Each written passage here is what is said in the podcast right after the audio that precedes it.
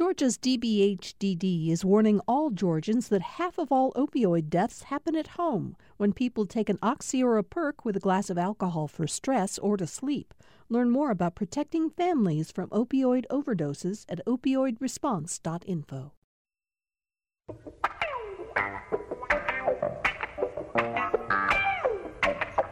Welcome to Political Rewind. I'm Bill Nigut. Um, glad to have you all with us today. If you heard the opening of the show, you heard me say that Governor Kemp is right now holding a news conference that ought to be getting started about now to announce first steps in his health care proposals for the state. We're going to talk about what we know so far, little about it, and uh, many other issues that are on the political agenda for today.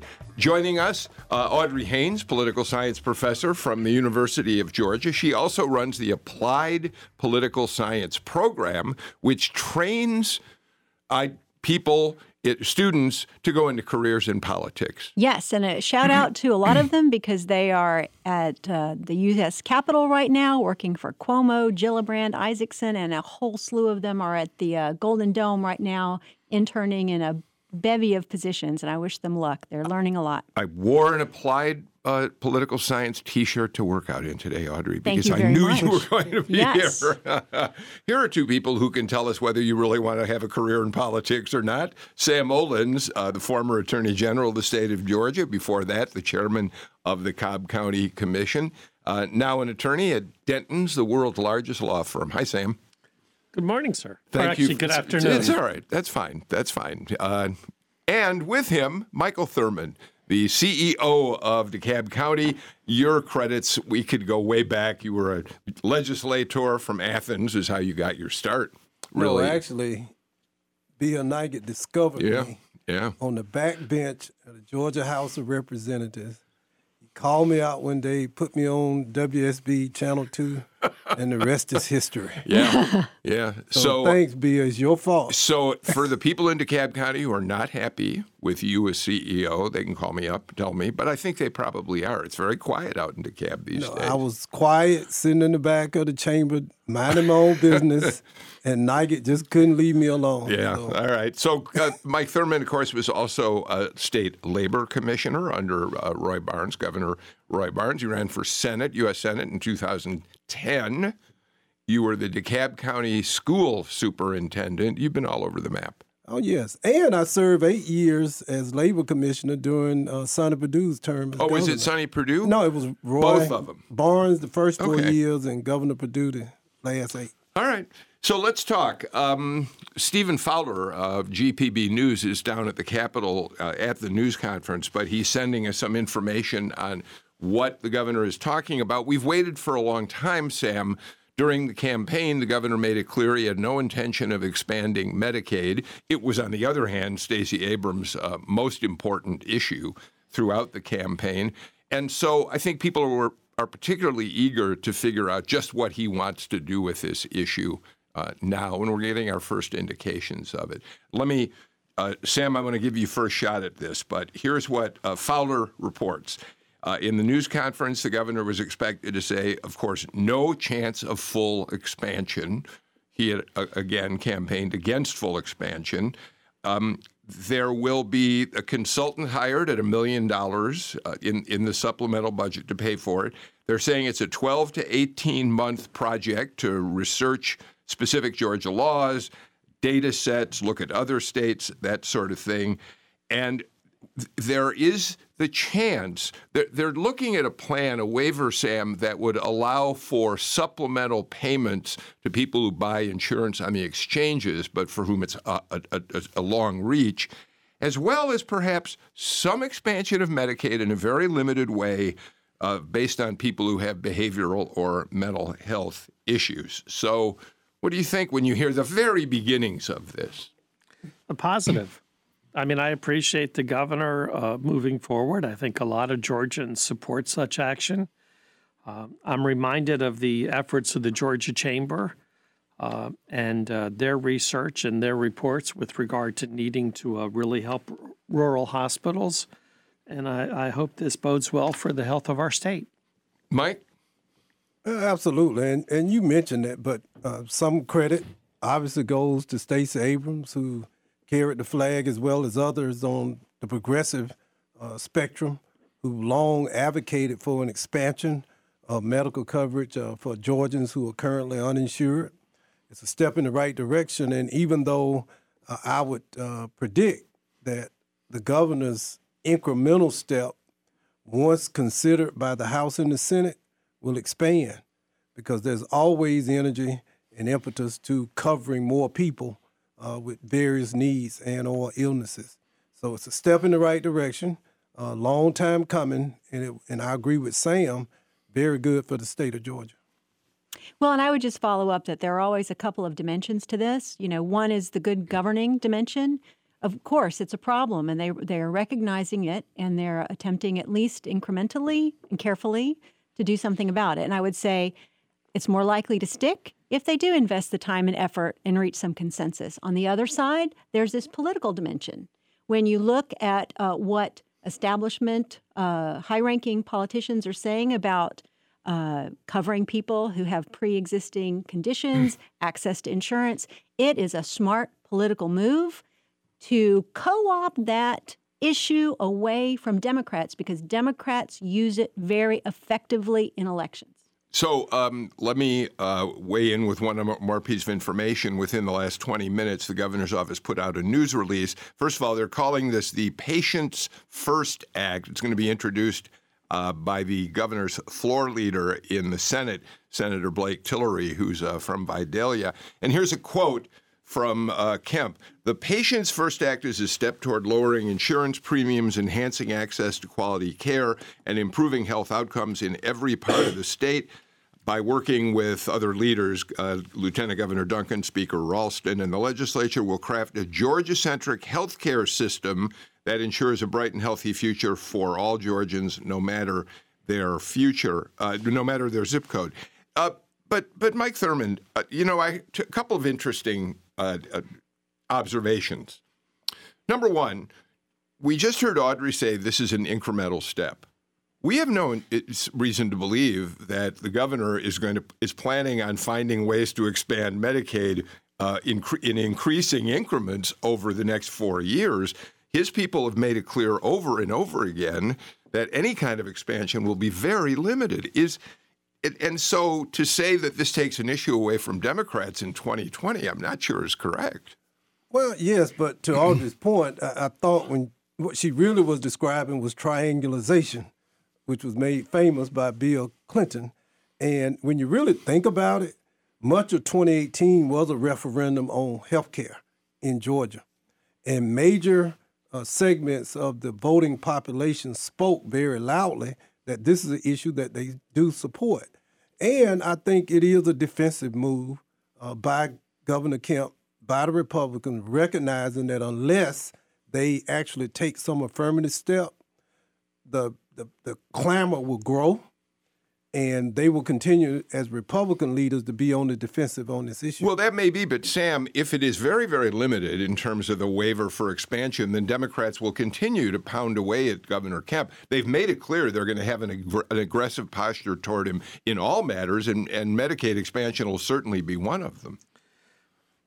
So, look, first of all, Governor Deal sought to consider an expansion, but at the time the Obama administration had a five year out that they unilaterally could either agree to the previously approved plan or it was out. It was only their plan is passed in the ACA.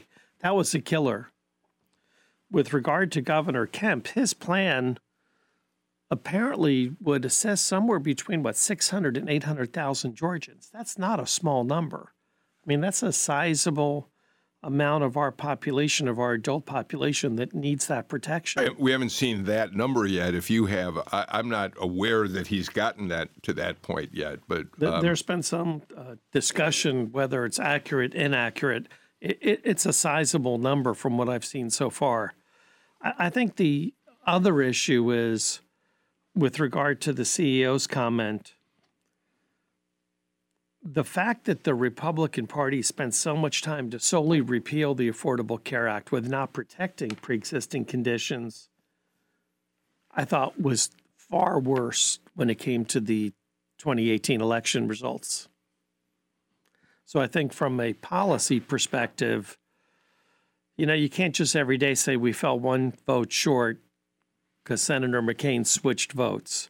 You have to give those folks that need the protection that protection. Audrey, to reinforce your feeling that perhaps this is, a, is taking an issue away from Democrats as we approach the 2020 cycle, is that time frame for the consultant 12 to 18 months.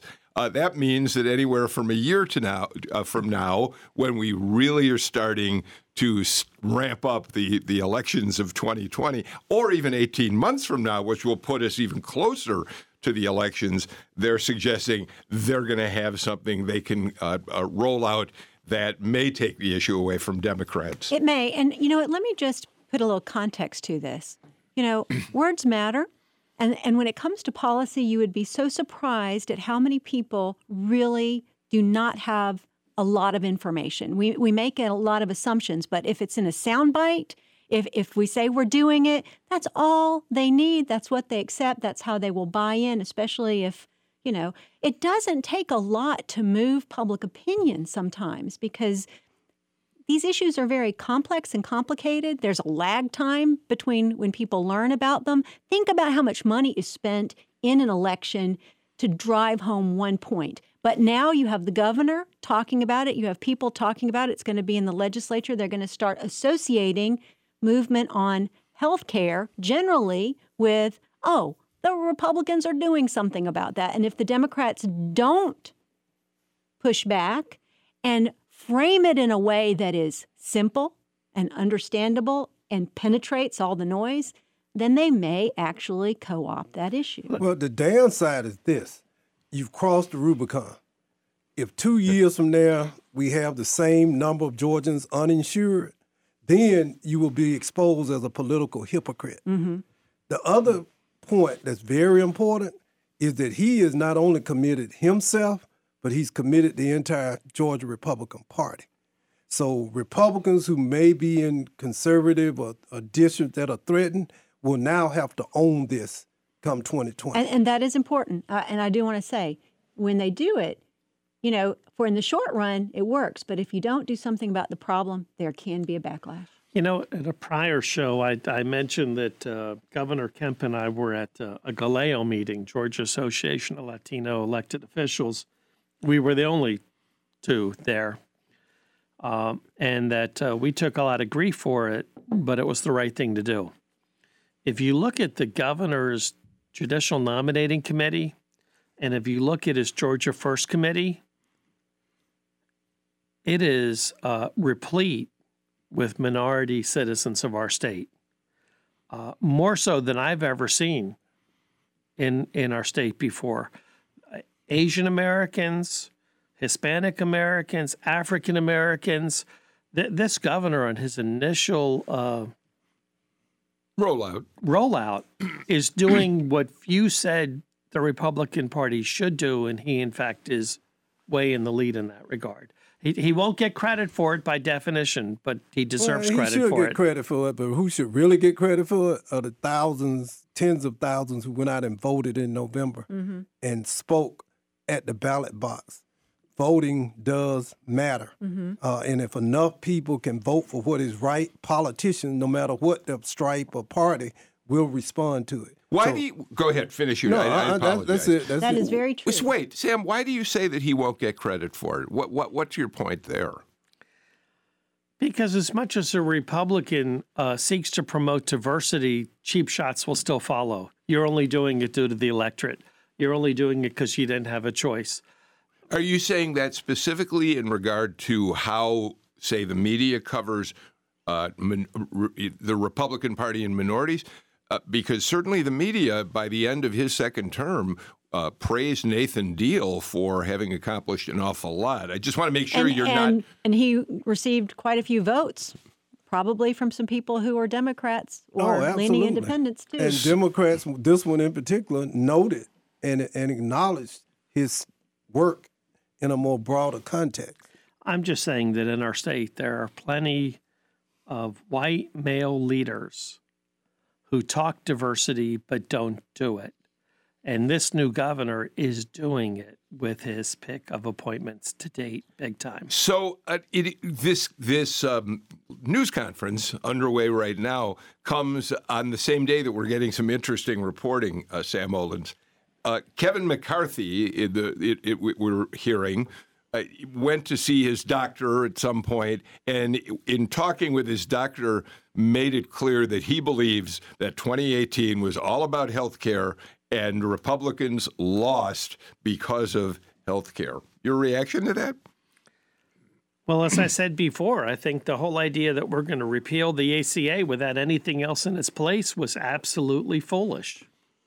Yes, and with Kevin McCarthy, I think that there is some uh, animosity between him and the Freedom Caucus, and the Freedom Caucus is, you know, one of the culprits of a lot of that activity, um, pulling their party, uh, you know, to the right on some of those issues too, especially regarding health care. And, and I don't think it takes away from anyone, elected official or not, who responds to voter sentiment. That doesn't undercut the value. That's democracy. That is democracy, right? That's that's the way it should work. And the politicians should be sensitive and responsive to voter sentiment and they speak at the voting box. That doesn't undermine the value of what Governor Kemp is doing. It just says he's a good politician, which doesn't negate the fact, you know, that he is doing it to protect and preserve. It's not that he's immoral for doing it. He's just a politician. We all are. And sometimes doing the right thing is the right political move, too. Absolutely. All right, let's uh, uh, move on. Uh, Stephen Fowler may or may not, depending on his deadlines for filing for GPB radio, call in at the end of the show to tell us a little bit more about the governor's news conference. So we'll wait to see if that unfolds or not.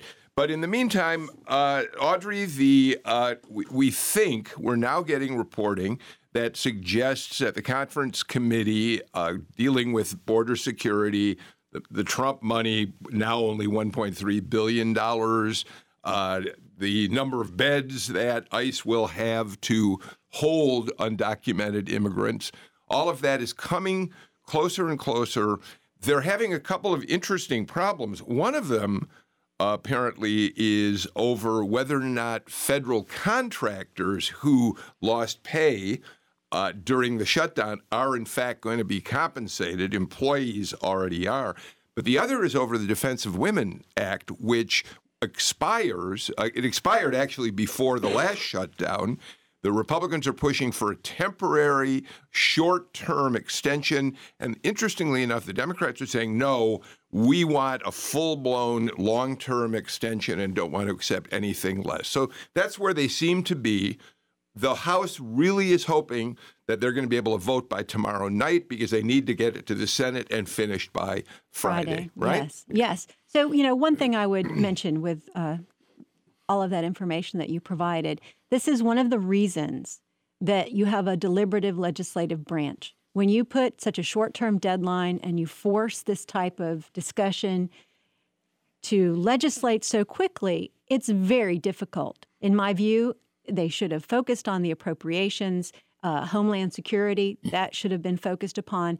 And, you know, so all of these other dimensions, these roadblocks, these discussions are problematic and they really should take place out of that appropriations. Um, I mean, really, even border security should be done with long term investment. Um, and they should build in transaction costs that you know where people are really involved so that it will again stick and let me just say everything that i have heard so far about this deal if i were president trump i'd be pretty happy because when you evaluate what is going on here it doesn't seem like the democrats are getting a lot out of this you know he may be getting less money than he asked for but he is getting money that um, the the ice bed situation they're talking about no cap. So it really is not something that fundamentally um, does anything real. It's an interesting idea. They're also talking about constraints on, you know, where the wall can be located, environmental concerns, but they're not getting anything long term in terms of like a DACA relief. So, I mean, it could be very easily spun by the Trump administration that this was a win for us. So, okay, given what Audrey just said, Uh, the president doesn't like the deal, but he uh, he's apparently decided he's not going to uh, uh, hold back. He's not going to veto it. He'll approve it. He doesn't want another shutdown. And Republican members of uh, the Georgia delegation, Sam, are kind of uh, some are in a wait and see. David Perdue says, "I'm not sure. I want to hear." More about what they're going to decide. He's, he also he wants to wait to hear what the president thinks about all of this. Tom Graves has said he hasn't signed off on the reported deal. He's he's the only Georgian who's been part of this conference committee. Uh, Jody Hice says he's still waiting for the final text. Johnny Isakson spokespeople say he's probably going to support it. So all that said, are, is this a vote that will produce any kind of winner or loser for any member of Congress from Georgia, or is is it are, is the are voters going to shrug and say fine whatever they did? Well, look, as far as Johnny Isakson, he's going to do what he thinks is right for sure. Georgia and our country. I think that's shown in the statement that you just uh, referenced. Uh, and I think it's going to pass. And then I think the question is after it passes and the president signs it, are he and the speaker going to be able to get together in a room and work on some other legislation that our country needs? As an aside, I apologize, but since we're here live, it's fine. Uh, your friend Greg Bluestein's new article with Ariel Hart references an audit covering as many as 535,000 newly eligible Georgians would join under his plan. Oh, we're going back to yes. this is Bluestein those reporting and Ariel Hart reporting out of the news right. conference. Yes. So they're saying okay. 535,000 new Georgians, along with 40,000 who are now eligible. So under Greg and Ariel's article, it would be 575. Okay. That's that's a sizable number. And that's I for, apologize. Yes. I went back, but no, that's fine. That's fine. Yeah. Um, let's. We'll, we'll. That's. Thank you for uh, reporting that, and um, I look forward to reading that whole article. Can, can I just mention too? Back to the wall. Well, wait. Let's go. No? What do you? Uh, oh yeah. Let's well, try only, to stay organized if, for a minute. If, if only the controversy and the shutdown had really been about border security, but it wasn't. It was politics. And I think if you just look at it as a raw political equation, unvarnished, the president lost because he made it a position where it's my wall or nothing. And what remember what members of the Republican Party in the House and the Senate and the Democratic Party said that that's not the path that we are going to travel on. That's why he seems a little ambiguous about even and disappointed in the outcome because he should be. It was an all or nothing proposition. You said it's a deliberative body. It's also one of compromise, mm-hmm. right? No one gets everything that he or she might want. So looking at it now, whether you're a Republican or Democrat, you could send out an email blast to your constituents and say, "Hey, we won." Well, I, you know, unless you had stated that I want five billion dollars or nothing. Oh, you know, and I don't disagree, but what I would say is he's likely going to spin it as a win anyhow. And you know, if we look at that 55 miles of wall, he get that's 25 million dollars per mile. I mean, it's a lot of money when we have a 22 trillion dollar budget deficit. And you know, he may spin it as a win, but it's going to have political ramifications. Well, and I don't think it helps the Republican Party. well, I, I, may have been naive, but when I looked at the issue, I thought, you know, they need a wall and more electronic surveillance and more personnel. To me, that was the solution from day one, right? Any rational, reasonable person looking at a 2,000 mile border would have said, you know, you need some of both, and let's come up with a issue, uh, compromise that we can finance at this point in time, and let's move on to the next issue. Yeah, data driven, right? Yes. Where, where yeah, do we need, need both? Of course, mm-hmm. you need a wall in some areas, absolutely, but at the border crossings, you really need more personnel. That's the right. wall so, won't help you at a border crossing. So let me uh, ask you the question that I asked Sam a few minutes ago, Mike, and then you can weigh in on this too, Audrey. Is there a price to pay for anybody in the Georgia congressional delegation, no matter how they vote on this? You can vote against the compromise, I suppose, if you're a Republican, saying we know that Trump didn't get the money he wanted, so we don't like this deal, and be fine, or you can vote for it and be fine. Is there any price to pay, or no? Well, because of the way the districts are drawn, mm-hmm. it will negate or dilute any impact. except in one congressional district, and the incumbent has already announced that he's not running. Yeah, Rob right. Woodall says I'm not going to run for So reelection. maybe he was the only one who could have been or would have been at risk as a result of a position on the wall. The others are more or less insulated. Except maybe in the Senate, you know, the statewide races, maybe it potentially could come back to haunt them, but they're they're all safe in their primaries. All right. Um, well, we're going to wait and see if the uh, if if the House and the Senate are able to get this done. They've got until midnight Friday night, and will if uh, other Georgia uh, legislators up there weigh in on this, we'll certainly talk about what they've decided to do on Friday's show. Let me turn to another. You know what? We better get a break out of the way. I just looked at the clock. Time's a wasting. We need to get a break in. Let's do that. We'll come back with a lot more. I want to look at some local issues that this panel is really well positioned to talk about. This is Political Rewind. Financial contributions from listeners like you are not the only gifts that keep GPB on the air. In fact, many listeners have already chosen to donate a used vehicle to GPB. We'll pick up your vehicle for free and send you the paperwork for your taxes. Get started today. Call 877 GPB 1 car or go to gpb.org/cars. That's 877 GPB 1 car or gpb.org/cars. And thanks. In the year since the Parkland shooting, one survivor is still trying to find balance in her life. It's very hard to have a normal high school experience while we still go to Stoneman Douglas, and that's just the, what the reality is. She's class president, but she's also the outreach director for March for Our Lives. Her story this afternoon on All Things Considered from NPR News. 4 till 7 today on GPB and GPBnews.org.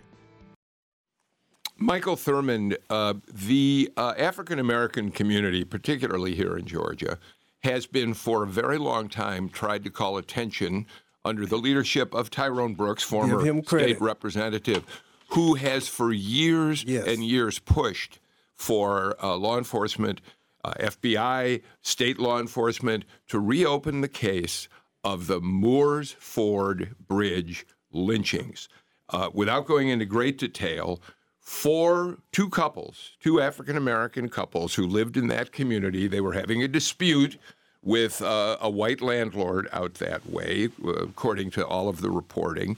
And uh, there was some violence involved in the, the d- dispute, and the two couples were taken by someone, never identified, uh, to an area near the bridge and shot and murdered. Right? I got the basics of that Yes, correct? the person who actually took him there was identified Yes. because he went on their bond. He got them out of jail and delivered them to be murdered. Um, in 2000, and we're, there's a reason we're bringing it up now. Uh, and Sam, uh, uh, please jump in here, and Audrey. In 2007, Greg Bluestein, uh, who is not here because he's down at that news conference, when he was still with the Associated Press, got a hold of FBI uh, um, reporting and reported that at the time the FBI was investigating, so sometime in the late 40s, they believed it was possible that then Governor Eugene Talmadge may have had a role in goading the killers on because he wanted a racial incident like that. He was probably one of Georgia's most racist governors. Um, to help him win re-election, and he did, by the way, win Walton County. So that was 2007. It's never been proven, but the reason we bring it up to date now is that a federal court has just ruled that all of the grand jury testimony surrounding the Moores Ford Bridge investigation now must be released. How important is that? It's extremely important that all of the record as it exists is made available for public scrutiny. Now, we don't know yet whether or not the governor actually participated, but we do know that in the history of Georgia politics and Southern politics, that it was standard operating procedure to raise racial tensions uh, in the midst of elections in order to advance the political careers of racist segregationist politicians. If in fact it occurred, it would not have been an unusual event. Uh, it happened, and it's not just race, it, it was also anti Semitism. Those things were standard fare for Georgia politics. So I think it's important. I want to thank Tyrone Brooks for and the local. I've been to the Moores Ford Mm-hmm. event uh, over the years, and for the local leaders who have not and should not ever discontinue their advocacy, trying to number one get the truth out, and if any of the perpetrators are still alive, they should be brought to justice. Just an aside, my parents lived on the other side of the Broad River in Oconee County in the High Shoals area. After the lynching, they moved to Clarke County, Athens, where I was born, Out of fear. out of fear.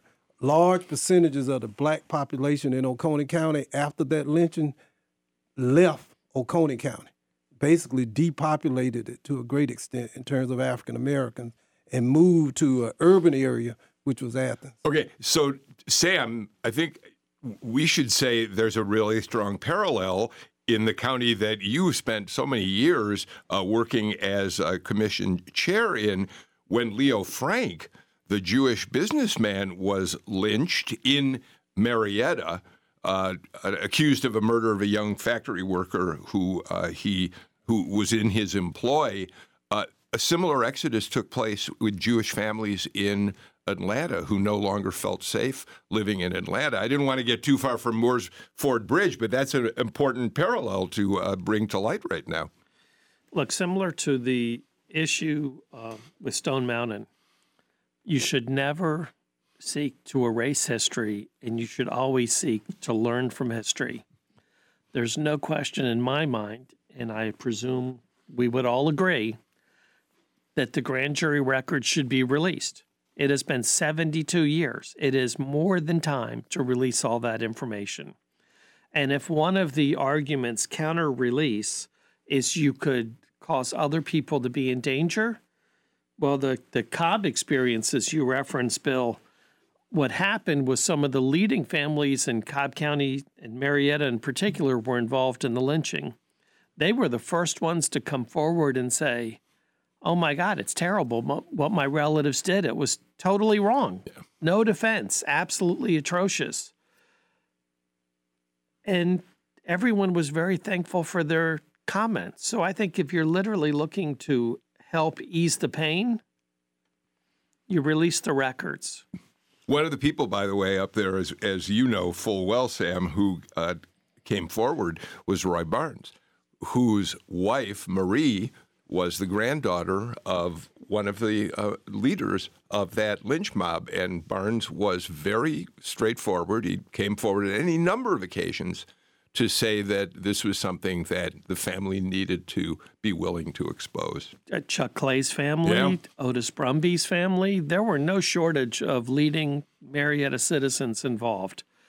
But the important thing was they all said how sorry they were for it. That's the appropriate statement. That's the way that you help heal the community.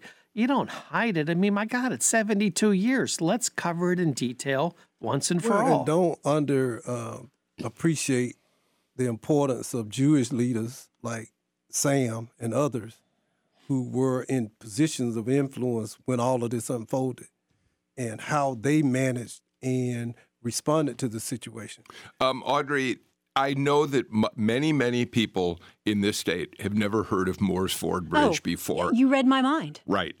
But it has been an enormous, but, but nevertheless, for those who are aware of it, it's been an enormous stain ever since it occurred and ever since no one was ever brought to justice for those crimes. It's been an enormous stain on this state. No, and and I would say it's heartbreaking in so many ways. And I and I would um, bring this back to young people um, and and others. There is such a high level of ignorance as to what has come before, uh, of lack of knowledge. In fact, most people don't know how many lynchings have occurred in the South. They don't recognize how many young people, teenagers, 14, 15, 16 years old, were lynched by mobs. How many children watched this happen because it was treated almost like a social event.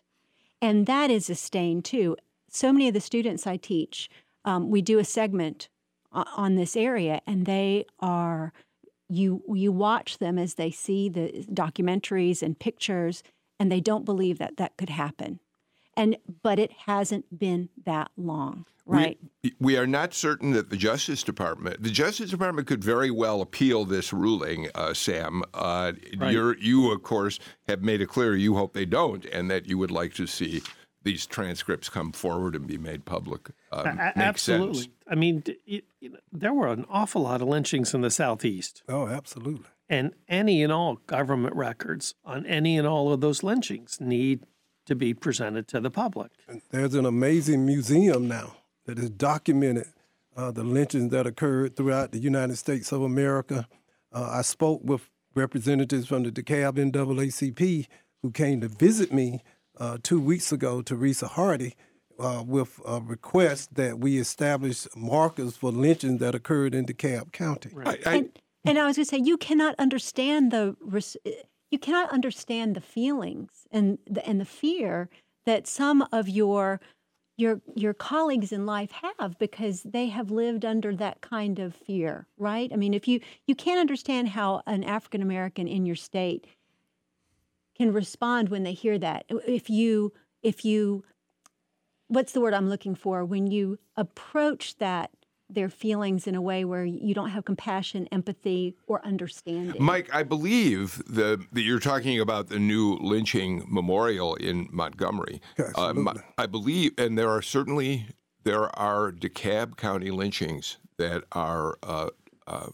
memorialized as part of that. Yes. I, I believe that they're uh, offering counties like yours the opportunity to have something that comes out of the of the memorial to bring back with you to your county, so your own uh, citizens can see. Right? Am I got that Uh, no, right? you're absolutely right. And uh, myself and the county commissioners, we are 100% in support of that effort.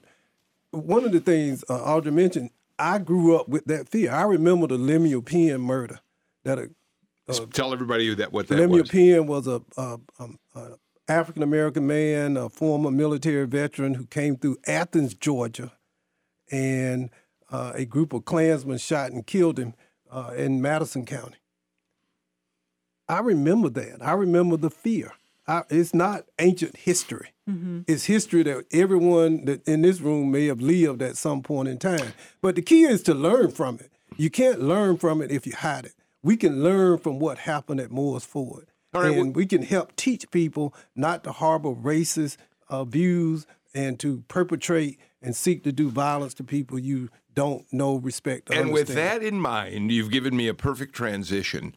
Uh, there was a time uh, you spent some time uh, in your role, not only as uh, CEO of the county, but also as a member of the board of the Stone Mountain uh, uh, Park Commission or It's whatever you call it. Stone Mountain Memorial Association. Association.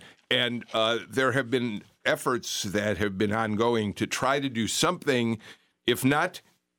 we- seem to have moved away from saying let's get rid of the carvings on the side of the mountain. There are there are some who would still like that to happen, but increasingly, thanks to some efforts on your part, uh, there has been an effort to, in fact, also pay tribute to Dr. Martin Luther King at the park, since we remember his words in the speech, Let Freedom Ring from Stone Mountain. And now the Republican Attorney General of the state, who's going to be a guest on this show on Friday, Chris Carr, first Republican statewide elected official, to my knowledge, who's come out and said, let's do something. Let's put the bell tower on top of the mountain. Good idea? Great idea. I talked to Chris late last week, and I thanked him for the courage uh, to speak the truth and to hopefully bring other members of his party and other people who may feel differently forward to recognize that Stone Mountain Park belongs to, it's owned by the taxpayers of the state of Georgia. That's all of us. Mm-hmm. There's a sign as you enter the park that says, Welcome to the, to the, to the, to the people's park. Welcome to your park right? It belongs to all of us. We should have an inclusive narrative. One thing he said, ad- ad- addition is not subtraction. Yeah. Well, this is exactly what you were saying, Sam Olens. We And cannot erase said it too. history. We Yeah. have to expand history. No, absolutely. And, and, and look, Chris was 100% right. Not only is he very well read, he's also very well learned through his experience working with Senator Isakson. And, uh, and I certainly applaud him for his action, but it's also my understanding that at this year's program on Martin Luther King Jr. Day, his talk resonated way before he started talking about the bell tower at Stone Mountain Memorial Park. Um, he talked about how all of Georgia needed to come together and recognize that the brilliance of MLK. And there were a lot of folks that are members of Ebenezer that came away that day being Chris Carr fans. Well, Heath Garrett has spoken too. You mentioned Senator Isakson, but Heath uh, has also Regular spoken panelist Up. oh yeah, show. one of the panelists here. So he's spoken up in support as well. But be a tie Stone Mountain to Moore's Ford. Yeah, They're connected. yeah. The modern Ku Klux Klan was reborn at Stone Mountain.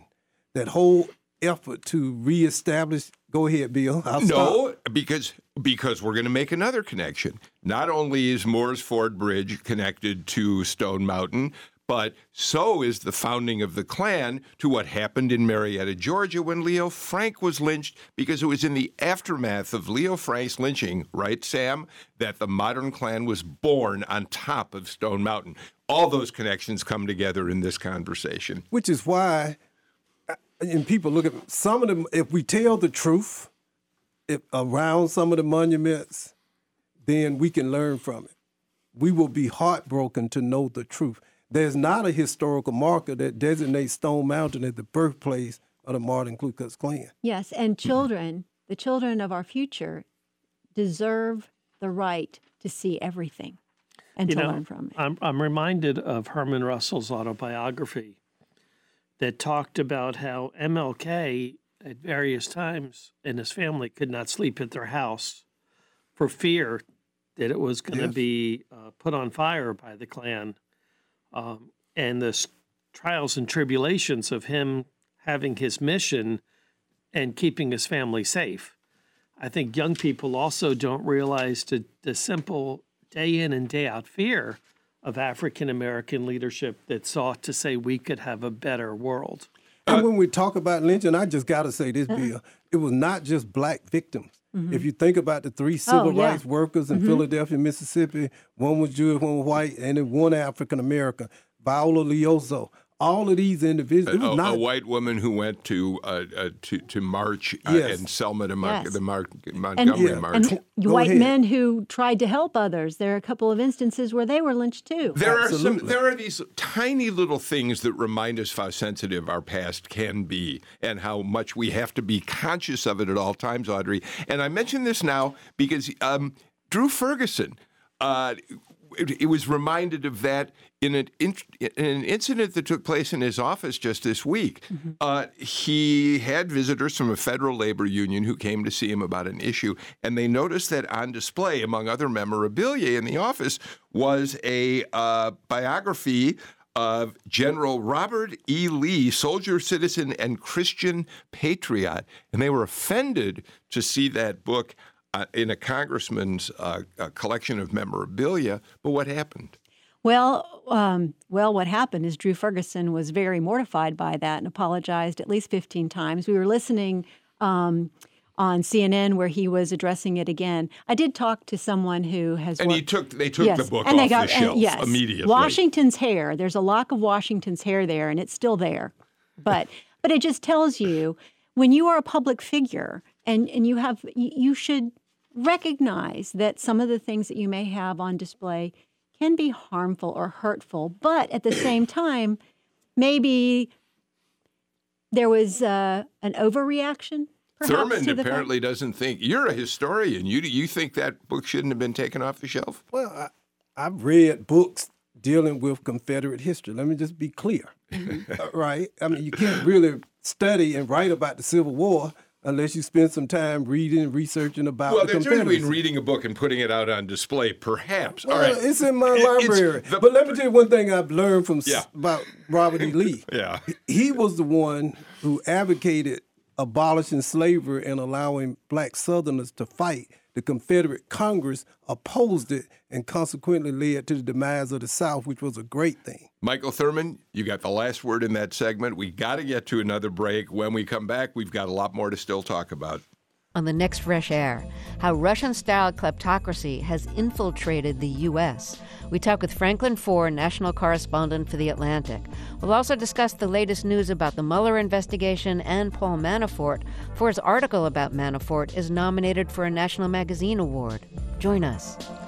Fresh Air is this afternoon at 3 here on GPB, and you can listen online at gpbnews.org.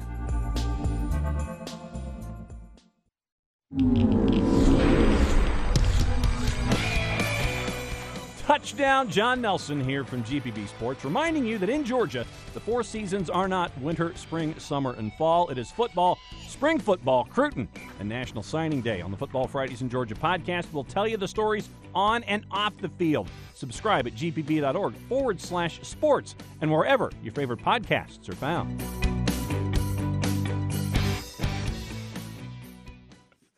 I hope you're watching on Facebook Live because Sam Olens, who is about as you know as coordinated up as you can. Well, there was that, but also about as buttoned up a political leader as you can get was rocking out to the music in that break. That was wonderful to watch, Sam. I can't wait to see you at the next bar mitzvah we both go to. um, all right. So Sam Olens is here. Michael Thurmond is here. Audrey Haynes from the University of Georgia is here. I, I want to tell you in the in the opening to the show, I said we are going to talk about David Ralston warning his fellow Republicans that uh, they better be careful about how far to the right they go because if they go too far to the right, they're going to continue to lose ground in North Metro Atlanta.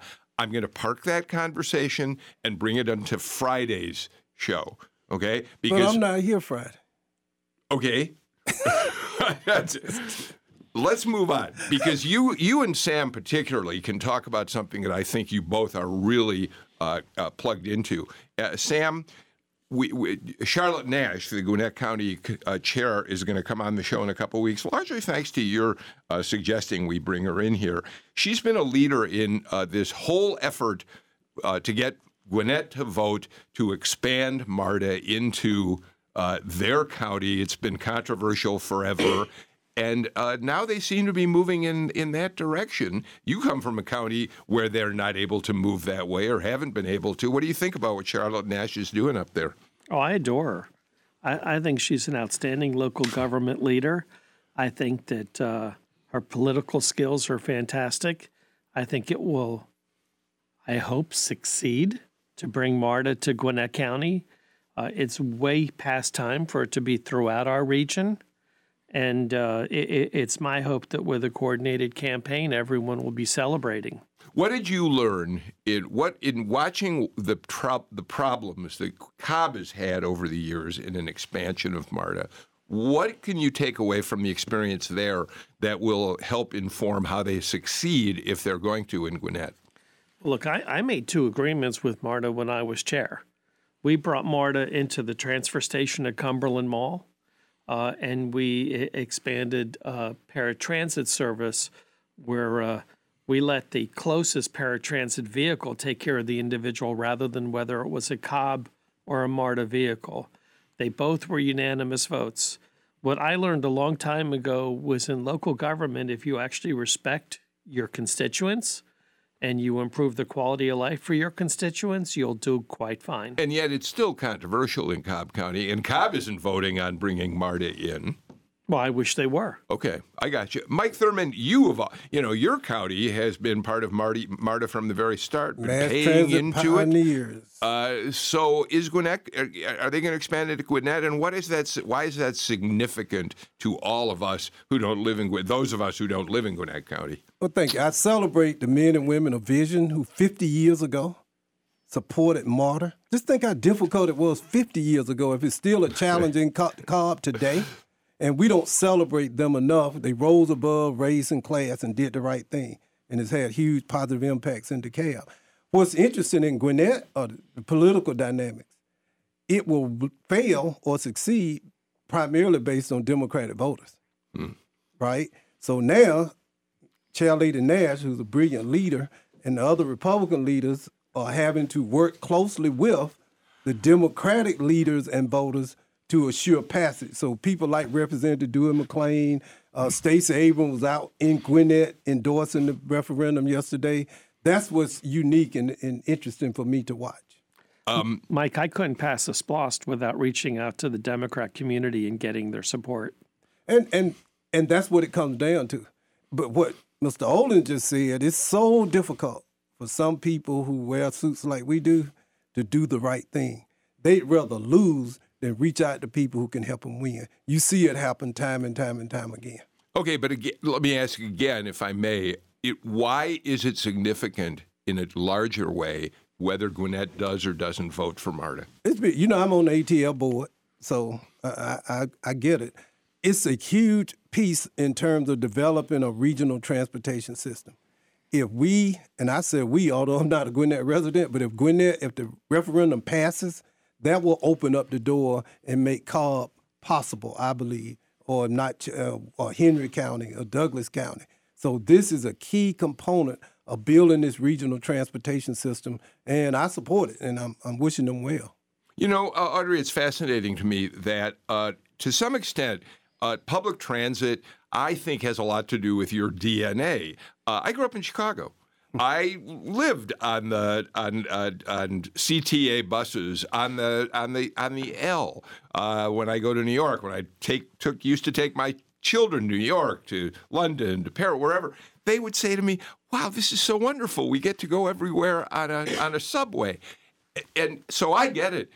If you've grown up here in Georgia you're a little less likely to understand why it's such a great freeing thing to Yes. have public transit. Well, plus you love your car and you think your car is the freeing thing, and Yeah. you have suburb- suburbs built around cars. I mean, uh, the neighborhood I live in, we don't even have sidewalks. You're, I guess you drive to your next door neighbor's house. you know?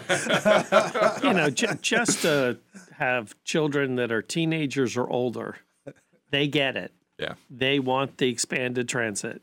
And guess what? Those companies that the millennials are going to work for, they want Yeah. the transit. Right, we are uh, really just out, about out of time, but I didn't want to miss the opportunity to have two uh, county leaders sitting at the table to mention Gwinnett and hear your thoughts about it. Uh, that early voting on that referendum, I think, begins right at the end of this month, right before Charlotte Nash comes in. She'll be here on a show in about two weeks. So it's going to be interesting to see how it plays out. Absolutely. And one thing I encourage all leaders to do is to make decisions that 50 years from now people will look back and say that was brilliant.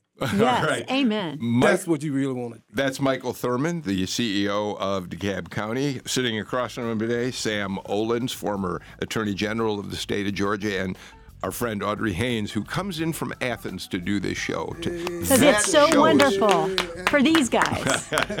We're glad to have you, as you uh, know, Audrey. Your uh, successor, Chris Carr, Attorney General of Georgia, joins us on Friday to talk about Stone Mountain, to talk about this uh, criminal uh, information against, uh, because of an Open Records Act in the city of Atlanta, a first.